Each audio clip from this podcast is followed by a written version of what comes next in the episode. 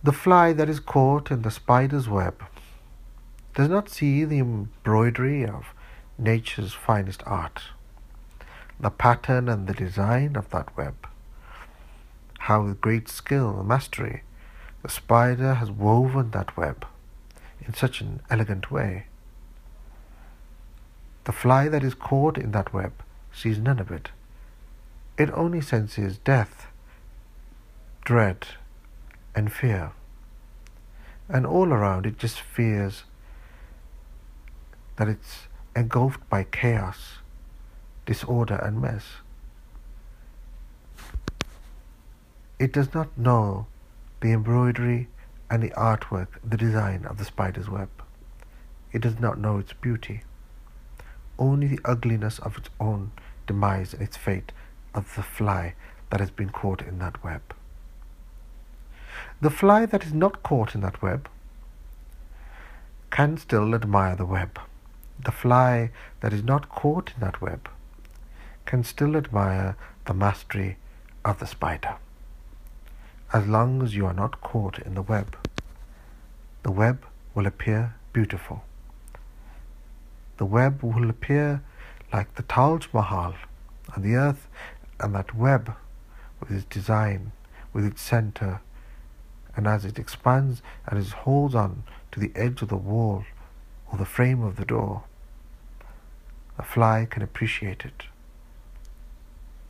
as long as it's not caught in it. And this is the key to everything in life. Why are we feeling fear? Why are we feeling dreadful? Why do we dread things? Why do we think things are chaotic and a mess when they're not? It is because we are caught in them. We are caught in the forms, we are caught in the names and the labels, we are caught in situations. And then we see others as spiders. We see others as a target to blame. When in fact, everything around us is an immaculate piece of artwork as long as we don't get caught in it. Nothing is chaotic. Nothing is a mess. It is all beautiful as long as we are not caught in it.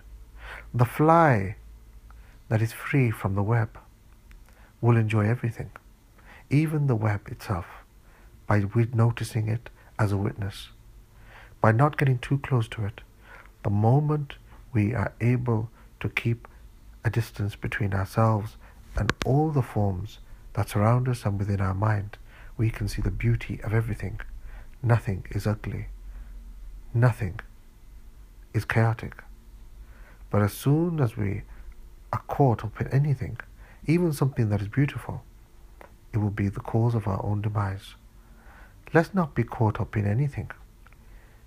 If we are to be caught in anything, let it be the formless.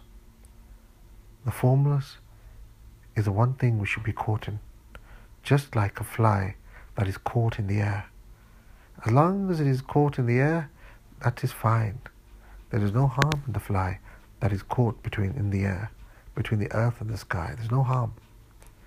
But as soon as the fly is caught in a bottle, or is caught in the web, or is caught in a small cupboard, it will be feeling claustrophobic.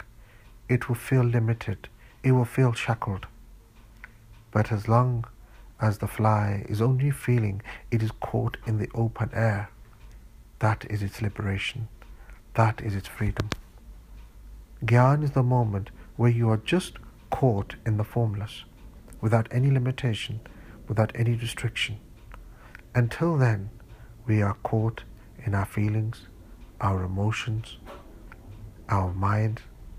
All of these things are valid all of them are beautiful, but being caught in them turns them into tombs, cemeteries, and chambers of punishment. So let's be like a fly that is caught only in the open air and nothing else.